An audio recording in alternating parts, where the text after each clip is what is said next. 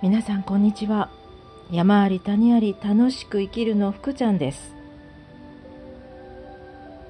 梅雨が明けて皆さんどうお過ごしでしょうか。さて今日は前に縁の話をしたんですがその縁がこうつながるという点が線になるというお話をしたことがあるんですがそこその話と似ているんですが、えー、皆様は「古事記」というのを知ってらっしゃると思うんですが1年去年一昨年でしたかその「古事記」を勉強する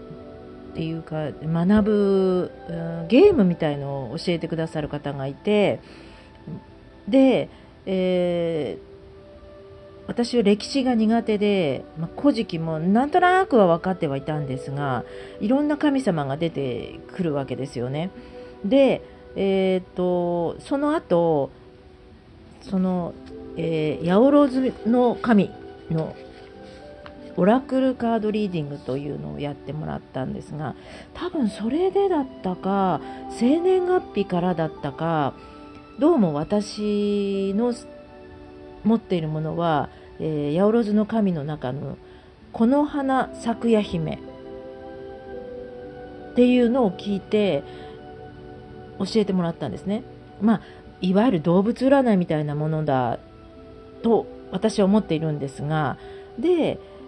全く知らなかったんですが、まあ、この花咲夜姫っていうのは、えー、まあ、知ってらっしゃる方にとっては、まあ、知ってる知ってるということだと思うんですが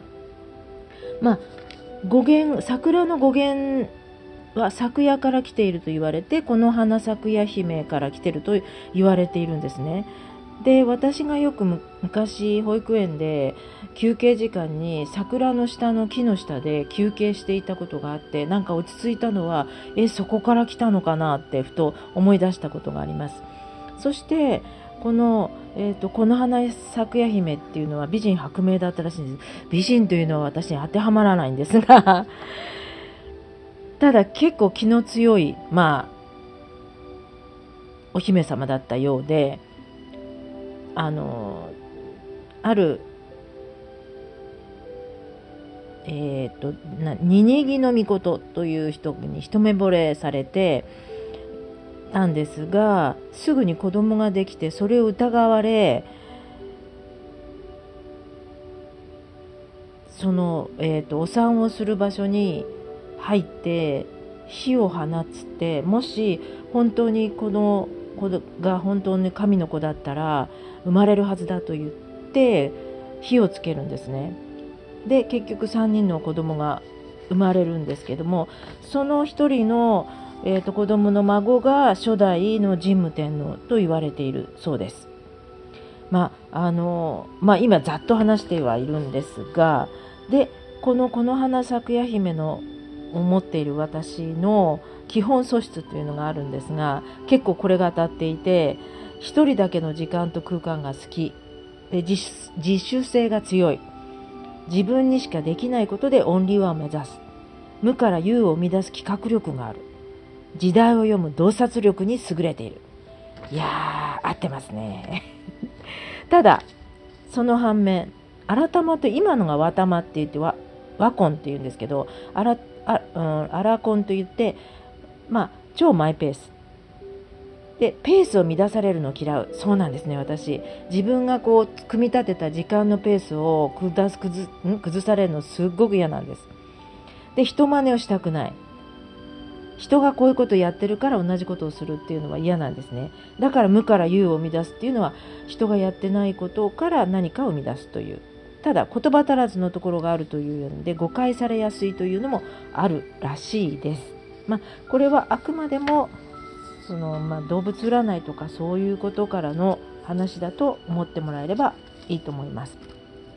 でこの花咲夜姫の話なんですがどうして今日この話をしたくなったかというとこれも縁なんですが昔、えーと、千葉に住んでいた頃に、えーと、原田康久さんという「イルカのように生きてみよう」という本を書いてらっしゃる方との縁があってイルカの学校というのを柏で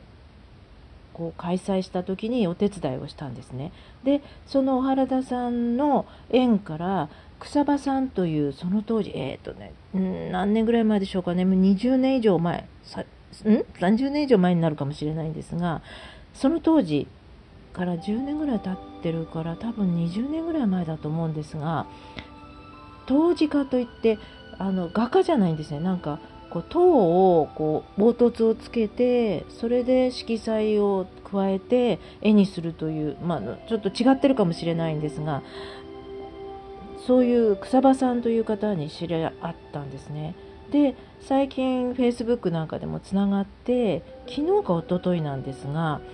この花咲夜姫のその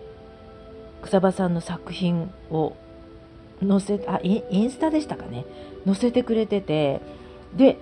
あれ？と思ったんでそれで今この花咲くや姫のお話をしたんですが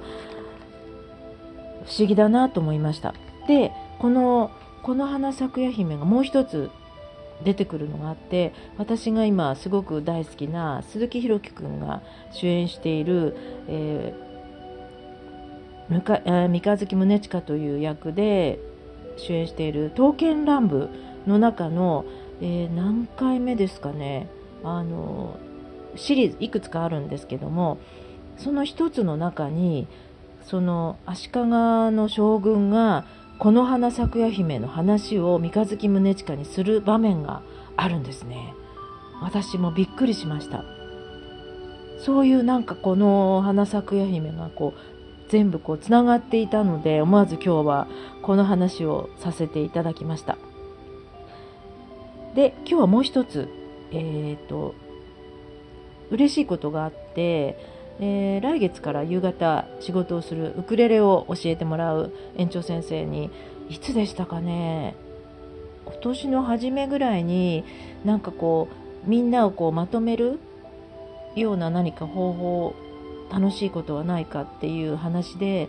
えー、以前にもお話ししたボードゲームのアチーバスゲームはいいですよと。で私前に勤めていた園でも園長先生をしてたのでその研修っていう形ではなくてそのみんなが集まる職員が集まる全員が集まるところでやらせていただいたことがあるんですがそれが覚えていてくださったみたいで今日あの来月からのお仕事の件でメ,、えーと、メッセージをもらった中に、えーと、7月に、えー、職員の交流会があるのでそこでそのアチーバスゲームをやってもらえないかっていう話でめちゃめちゃ嬉しかったです。そのそれをこう伝えたことを覚えていらしたことも一つですしこのアチーバースゲームっていうのは本当に面白いゲームであの一流企業のでも使われますし、えーと、今中学とか高校の道徳の時間として一つのアチーバスゲームをやることもありますし家族のゲームとしても使われますしいろいろなシチュエーションで使えるゲームということで、えーと、私が17年くらいですか5年4年ぐらいん？4年ぐらい前にこの、えーとトレーナーとしての縁をいただいてこれもすごい縁だなと思っているんですね。でこのアチーバスというゲームのあの